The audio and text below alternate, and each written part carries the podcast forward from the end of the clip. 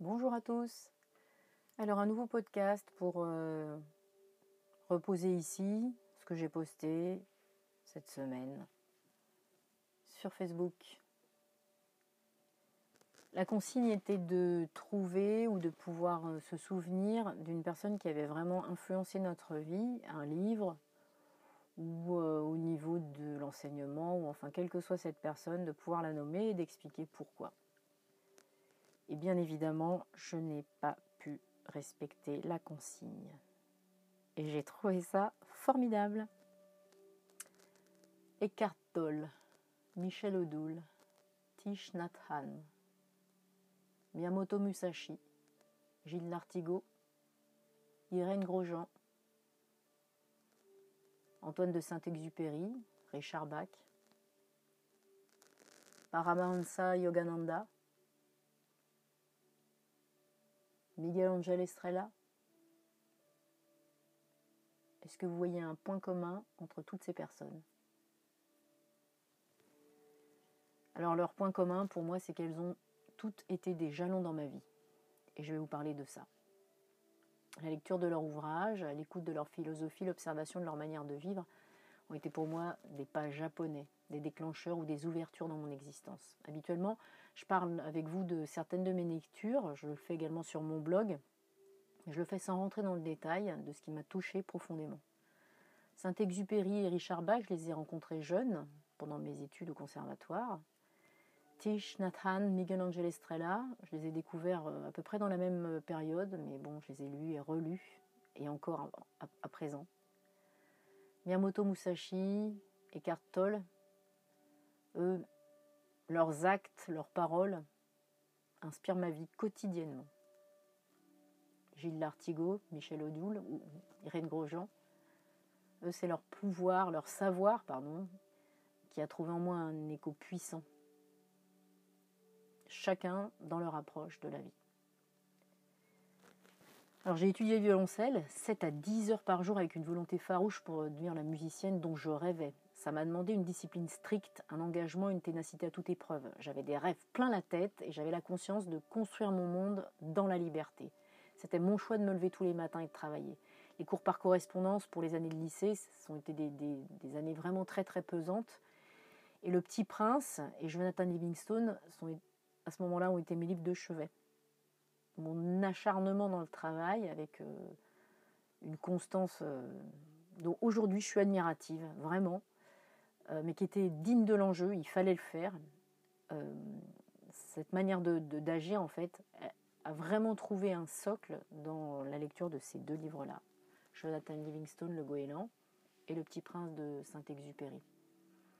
Ça m'a appris à croire, apprendre et croire que tout est possible et qu'en fait, c'est une quête vers soi-même. C'est une quête essentielle. Ensuite, la destinée de Miguel Angel Estrella, qui est pianiste argentin, qui a été emprisonné pour ses idées. Enfin, à partir du moment où on est artiste, on est militant, quel que soit l'art dans lequel on évolue. Donc son parcours, sa destinée m'a bouleversée. J'ai commencé par lire Musique pour l'Espérance, et puis je me suis inscrite dans son association, et j'ai eu la chance inouïe de le rencontrer lors d'un stage de musique de chambre à Digne-les-Bains. J'avais 15-16 ans. Sa personnalité m'a touchée vraiment très très fort, au point que j'ai donné son nom à ma première fille. C'est un homme bon, généreux, et qui a tiré de son expérience une conviction accrue que rien ne vaut d'être vécu en liberté sans partage.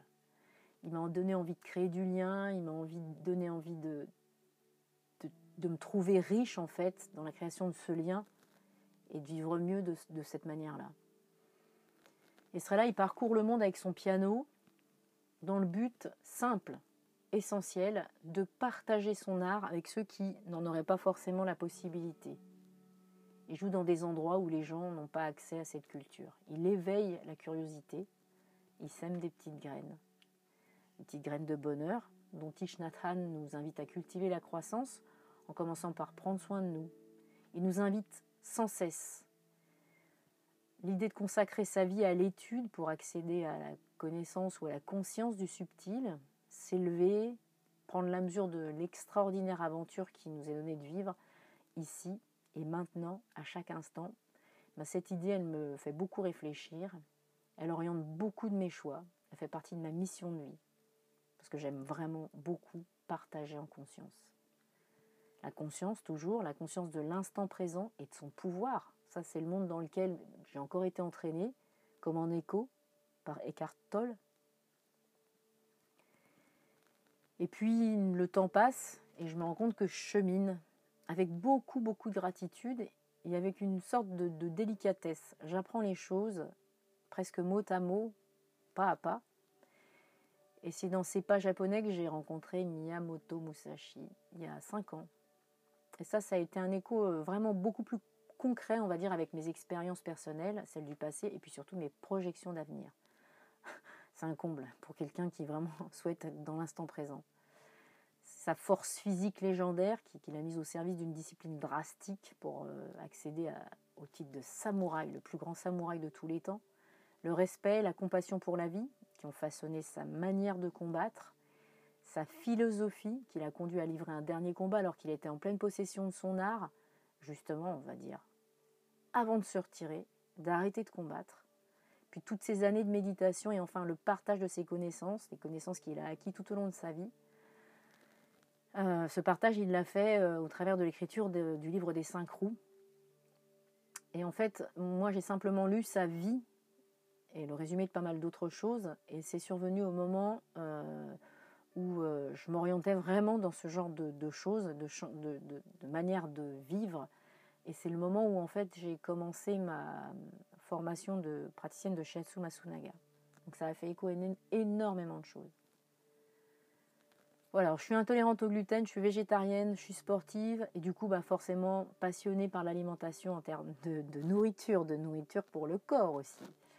Et donc là, j'ai eu la chance de rencontrer Gilles Lartigau qui était invité dans l'école où j'ai suivi ma formation pour être éduque sportive. Comme je vis à la campagne, ça c'est un choix, les connaissances que lui met à notre disposition, elles ont vraiment très fort résonné en moi. J'en suis devenue pour certains assez psychorigide, on dit que je picore, je mange du rein. Eh bien d'accord, et en fait les gens qui trouvent que je suis assez psychorigide, c'est simplement qu'ils ne voient pas l'intérêt de prendre soin de son corps. Et pour moi, mon corps, c'est ma maison. Mon capital santé, en fait, je le construis au quotidien, en mangeant, en respirant, en prenant le temps nécessaire pour le faire. Méditer, bouger, réfléchir, accueillir mes petits mots, ça me permet de réagir. Je mange comme tu vis, à toutes les sauces.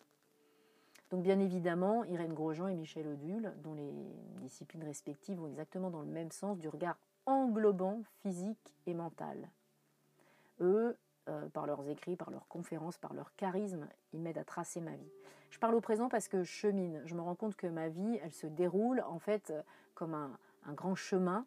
Elle se déroule sous mes pieds. C'est une voie que je suis et je suis en chemin.